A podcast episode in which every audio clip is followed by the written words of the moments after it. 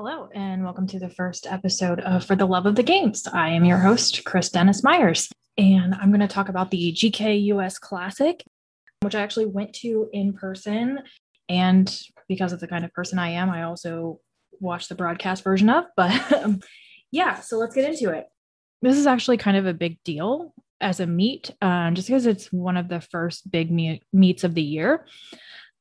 And really, it's the second meet of the year after the Winter Cup. I used to watch golf, and there used to be kind of three tiers of golf tournaments. There were the majors, and then there were the tournaments that Tiger Woods played, and then there were the tournaments Tiger Woods did not play. and this, you might say, is the first tournament that Tiger Woods would have would have played in if he were a female gymnast, which he wasn't and isn't. And I will say, you can definitely tell that there were some first meet nerves, lots of people falling off the beam. And that's totally understandable because it's the first meet for most of these gymnasts since 2019.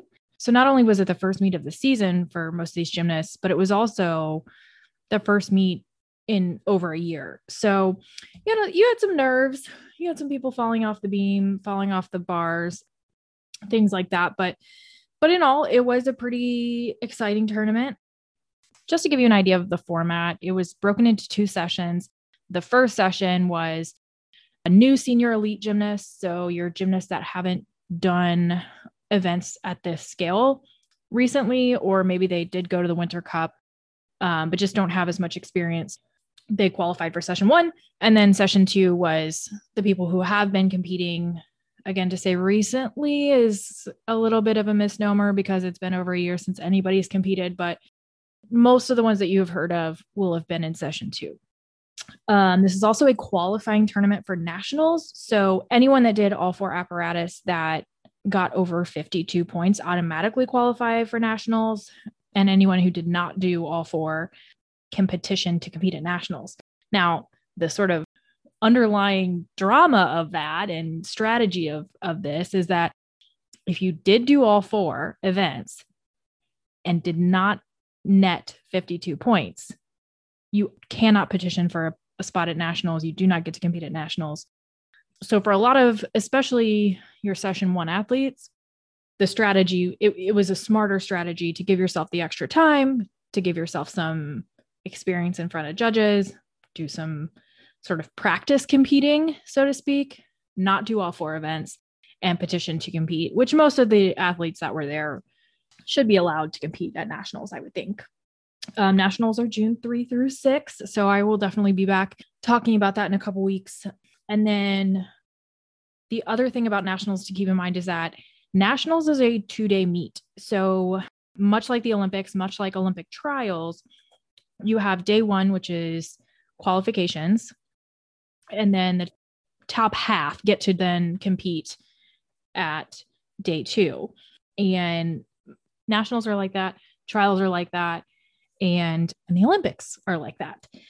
The way a lot of these meets work is that you win the floor if you have the highest score on day two, but the Olympics mostly probably for television reasons, tele- television coverage reasons, it, they have a third day of competition, which is apparatus finals, and then you can and you compete specifically for your apparatus.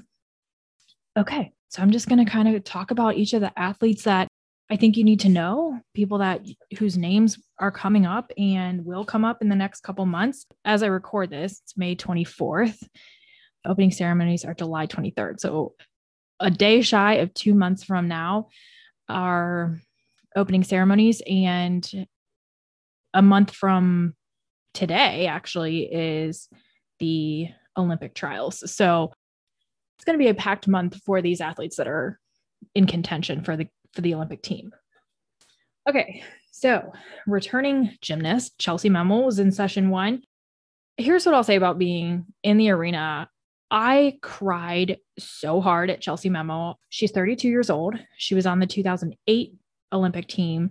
She was also the world champion in 2005. She narrowly actually beat out Nastia Liukin of Olympic fame and uh, is who is currently the NBC gymnastics commentator.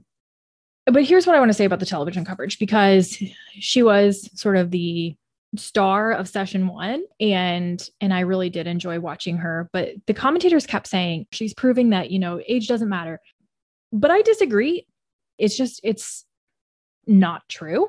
Age does matter here. As a fan of gymnastics I have a lot of problems with the way that gymnastics is run. But the vast majority of gymnastic stars female gymnastic stars are in the 16 to 20 range we're talking about a sport that is plagued by abuse, not just in recently the Larry Nassar scandal, but you saw corruption up and down USAG. Here's a woman who is a mom. She kept saying she's already won because this isn't her whole life. But the whole rest of the competition field, especially because she was in session one, these are these are new elites. These are 16 and 17 year old girls who know that they have to have the meet of their lives to be in the conversation, to be on the Olympic team, which is probably every girl in that arena's dream. And here's Chellsie, who has already been on the team, has nothing to lose, is doing it because she loves the sport. And, you know, landed a vault and it was it was fun to watch. But she is at a place in her life where it, you know, she's not this sport really the sport really feeds on the naivete of little girls. And here's here's a self-assured woman who just like I said loves the sport and and is there to show them that it can be done. And so age age does matter in her story. And I think it's also important to remember that you don't have to be 16 to be successful. Um, even Simone Biles, who obviously is just literally better than everyone else, is 23 years old. And it is a big difference between the age of 18, 19, where she was at the uh, 2016 games versus 23 now. But it's also happening on a gym level. And Rachel Denhollander, who famously has been critical of USAG, has also talked a lot about you know these these coaches who are telling their level 5 which is 8 year olds for the most part to to get on the bar even if their elbow hurts or you know having them practice vault they're doing irreparable damage to these little girls one of the stories that I loved about Chellsie in training was that her dad is her coach and she was practicing and she said, you know, I, I don't think I'm going to practice this particular move on the bars. And her dad said, Oh, okay, why not? And she said, Well, my back is sore. Um, and he said, Well, why is it sore? And she said, I don't know. The answer is that she's in her 30s, but but truly at 12, her coach, again, she's coached by her dad. So it hopefully is a different situation. But a lot of coaches would have said, do it anyway. Do it anyway. Do it anyway. It's disgusting. And I think if we can prove that you don't have to be 16 to be highly competitive. You can really change the sport. And I think that's really the only way to change it in the way that it needs to be changed. So, anyway, like a lot of people, Chellsie fell off the beam. I, you know, I, I hate to hold that against her because a lot of people did. It was just a very, it was that kind of meet. and I think she um, held her own. And I do think that if she petitions to compete at nationals, which she clearly is planning to do, I, I think they'll give her the spot. I think you honestly, they'll be dumb not to just because people are so excited about her return. Also in session one was Laurie Hernandez of 2016 Rio fame. You can't not love Laurie. She's fantastic. She's bubbly. She's outgoing. She's just fully lovable. And she's one that again, going back to some of the abuses that are rampant in this sport, Laurie was being coached by a woman named Maggie Haney, who has since been suspended from coaching for five years. She was actually originally suspended for eight years. She's she appealed. Now she has a five-year suspension. But Laurie, this is her first season back since Rio. And she has said that part of why is that Maggie Haney really damaged her love for the sport. Um, she was not wanting to go to the gym. She thought she hated gymnastics itself. It turns out she just really had a negative experience with her coach. there were a lot of comments about Laurie's weight in particular. Laurie had some disordered eating issues, and that came directly from that. Yeah. So, so Laurie's back um, with a new coach, and we are, you know, I'm just, this is again a situation where she was 16 in, in 2016. She's 20 now, and she's a different person. She has a different coach. She's a lot stronger. She's able to stand up for what she needs. And I'm just really happy for her that she has found some healing in a sport that has caused her so much pain. Yeah, I just, it's frustrating, guys, as a fan, because I just, I don't know how you can fix this kind of culture without changing how old these athletes are. So, also in session one was Grace McCallum and that is a name that you may be hearing a lot of. She, I think there's a very good chance that she ends up on the Olympic team. She is a fantastic all around gymnast and will be helpful on any apparatus, really.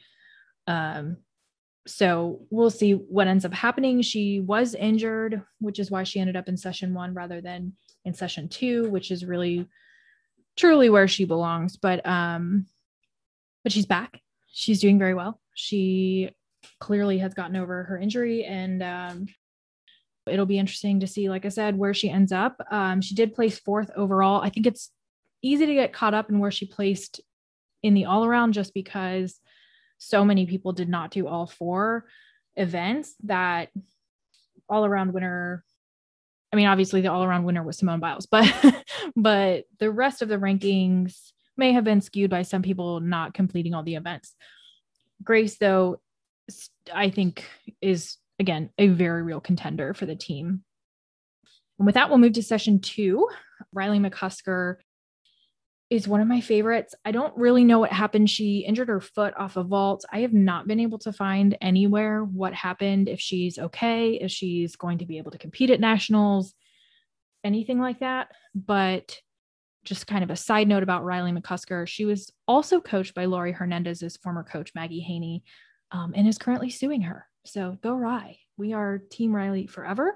Yeah. So I, I'm just hoping that that she's okay, that it was a minor injury because it's we're a month out from Olympic trials and there's really not any time to have any kind of injury. And she's another one that I think is in serious contention for the team. I if if you had me picking a team a year ago for the 2020 games. Eh, well, I guess they're still calling them the 2020 games, but if the games were going to have occurred in July of 2020, I would have absolutely put Riley on my team. And she also, having left Maggie Haney's gym, joined Brian Carey's gym. Brian Carey is Jade Carey's father. Jade Carey is one of our best vaulters. She has already qualified for Tokyo, kind of. a lot of sports had already had their trials prior to March 13th or whatever it was that everything started getting canceled. And so she, at that point, had already gotten to a point where no one could out qualify her. But it wasn't official because the last tournaments hadn't occurred. So she had mathematically qualified in March of 2020, but not qualified, qualified. So the Olympics this year is a little bit different than they have been in years past. You have a four-person team that will compete for team team gold. And then you also have two specialist spots. Jade Carey has qualified for one of the well, again, mathematically qualified for one of those two specialist spots. NBC did list her as having qualified and said that there was only one specialist spot available. So I assume that they have decided to go ahead and honor that but it's not official official yet, unfortunately. Um, but we love Jade. She's fantastic. Again, a fantastic gymnast. She did her two least competitive events. She competed on bars and beam, presumably just to get some experience on those two events because she is known as a vaulter and her floor is also very good because she's an incredible tumbler. But she did quite well. You definitely will see her in Tokyo because they are listing her now, which is great. Kayla DiCello is new to the senior scene as well. She placed third all around, which again you don't want to get too caught up in where people placed in the all around just because so many people decided not to do the all around but she did place third. That being said she did place third um, which which is really impressive for somebody this is one of her first competitions. She's only 17 and i do think that extra year will have benefited her significantly but she really showed up she's somebody to watch out for as well again if if we're talking about if I were recording this in May of 2020 and we were going to have the games in two months, I, she's not somebody that was on my radar at all a year ago. So, so I think she did what she needed to do here, and I think she's someone to look at at nationals as well. Suni Lee was there. She's one of my favorite gymnasts. She's an incredible bars gymnast. Her bars routine is the best in the world. She's unreal. One of the things that you get a lot of extra points for is connecting skills. And she connects them in in such a way I, I, it shouldn't be possible.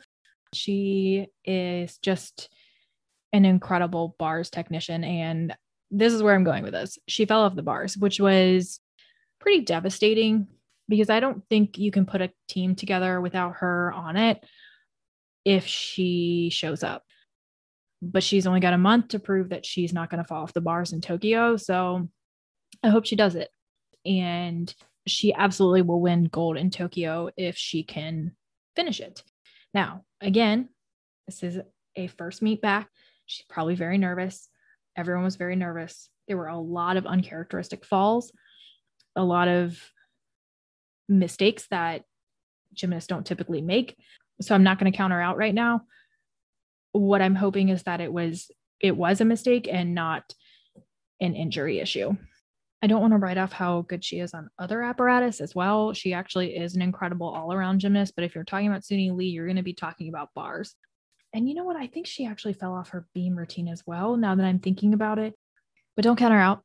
She did not do all four events, so she still can petition to compete at nationals and they'll definitely give it to her just because she is reigning world bars champion and they'll want to see how she's doing if she can if she can be on that team.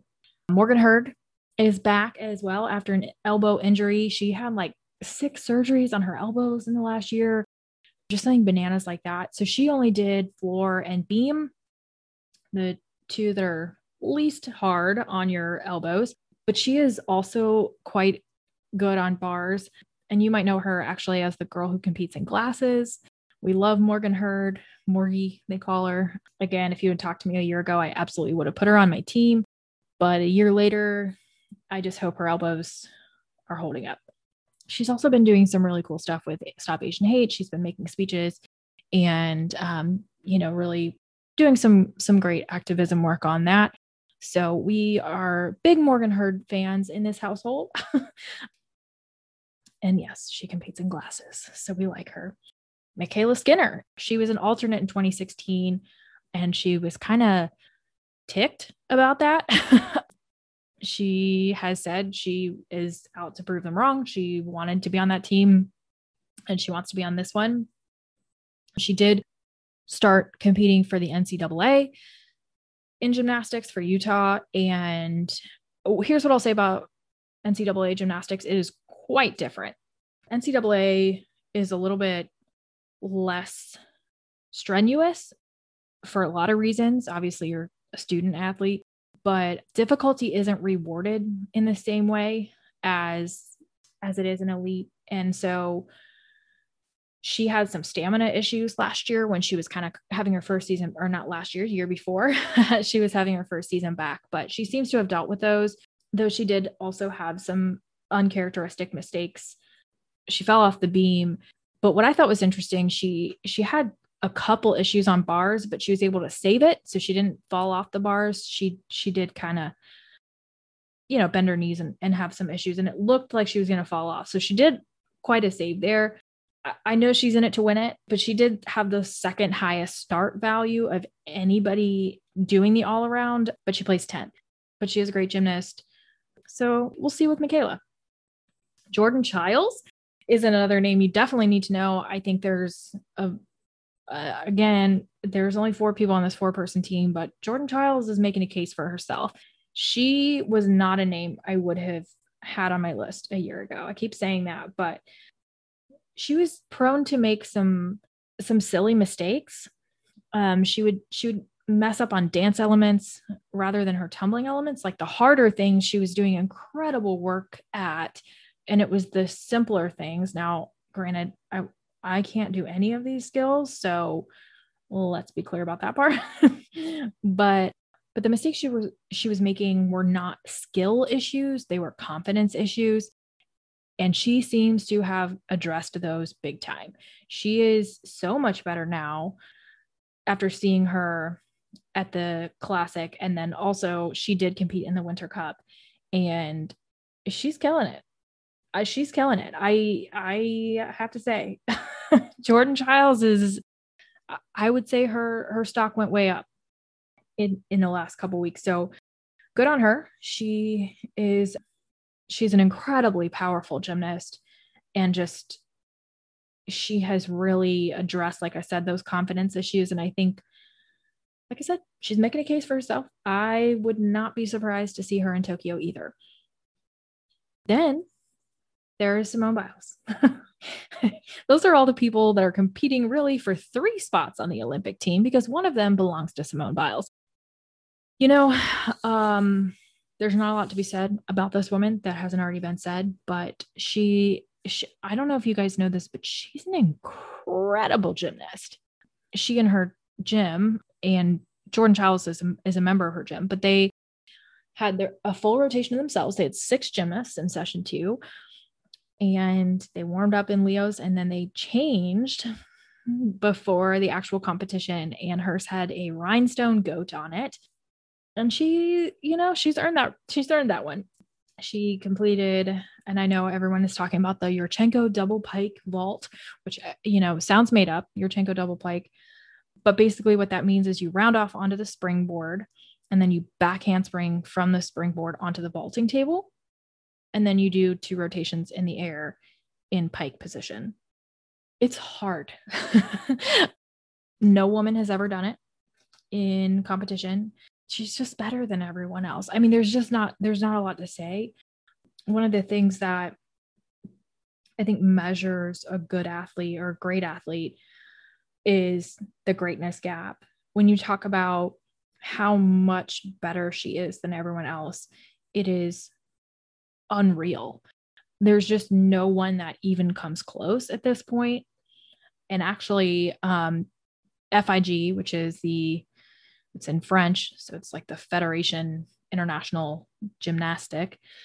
But the World Gymnastics Organization, so in order to get a skill named after you in gymnastics, you have to be the first to complete it in international competition. So anytime you hear, oh, she's doing the Patterson dismount, that's named after Carly Patterson. She had to do that at Worlds or at the Olympics or some other international competition in order to get that named for her. Simone Biles has two on floor, she has one on beam, and she is consistently being undervalued on those skills. And FIG is saying that it's because these skills are too difficult for most gymnasts to attempt and they don't want to encourage people to to attempt them by making them worth a ton of points so that they'll try them and potentially injure themselves. I I don't want to say that's a lie, but I'm having I'm struggling to believe that that is true.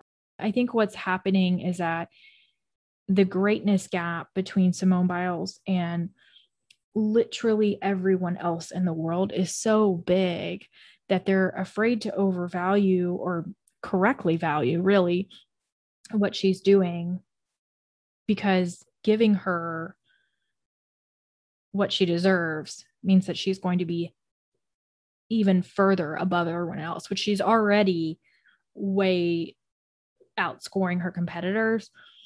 But by fairly valuing her her skills, there's just an even wider gap. And that's that's my that's my understanding. I, I think Simone Biles herself has said she hasn't said that exactly, but it, it's definitely in there. And I, I think it's time to start. and I think it's, you know, it's it's a struggle to um but I think what also happens when when they're doing that is that you just can't understand how much more difficult what she's doing is because it's not worth as many points as it should be. And actually, the beam dismount, which was a, a double twisting, double somersault off the beam, she's not even doing it anymore because it's not worth it. But it is named the Biles. So she does have that going for her. It's just going to be a while before anybody else even tries it because, first of all, you have to be able to do it. But also, nobody wants to, to try it if it's not going to be worth as many points as it is difficult. So that's just what's happening with Simone. Simone also actually fell off the bars, which was interesting. I haven't seen her fall off anything in a very long time, but bars have been her weakest apparatus for a long time. She's been working on some upgrades. She ended up falling. So did a lot of people. I think she'll, you know, go home and tweak that. But I think ultimately she wants to go home from Tokyo with six medals, um, one for each apparatus, individual all around, and team all around. And if anyone can do it, it's Simone Biles. So that's that's pretty much the GK US Classic. There are a ton of events going on for qualifications in the next month. Teams have to be announced by the end of June. So we will have those names here pretty shortly. There's some trials, some some of the governing bodies don't have any kind of trial. They kind of do it based on previous performance and a lot of them have camps where you have to go and and show your skills so those are coming up so we'll have a lot of of names coming soon and gymnastics is is just one that I'm following so I'm sure I will be back on here talking to you about track and field finals which are coming up here in a couple weeks and US gymnastics nationals which is men's and women's what else is coming up? So many things. So stay tuned because I will be updating as we go. And then once the actual games start, I will have a daily podcast. So I'll do this every day for those two weeks in July and August. So looking forward to it. Thanks for listening to my very first episode. You can find me on Instagram at Love of the Games Pod and I look forward to it. I look forward to to talking with other Olympic Games nerds. It'll be a great summer. Talk to you soon.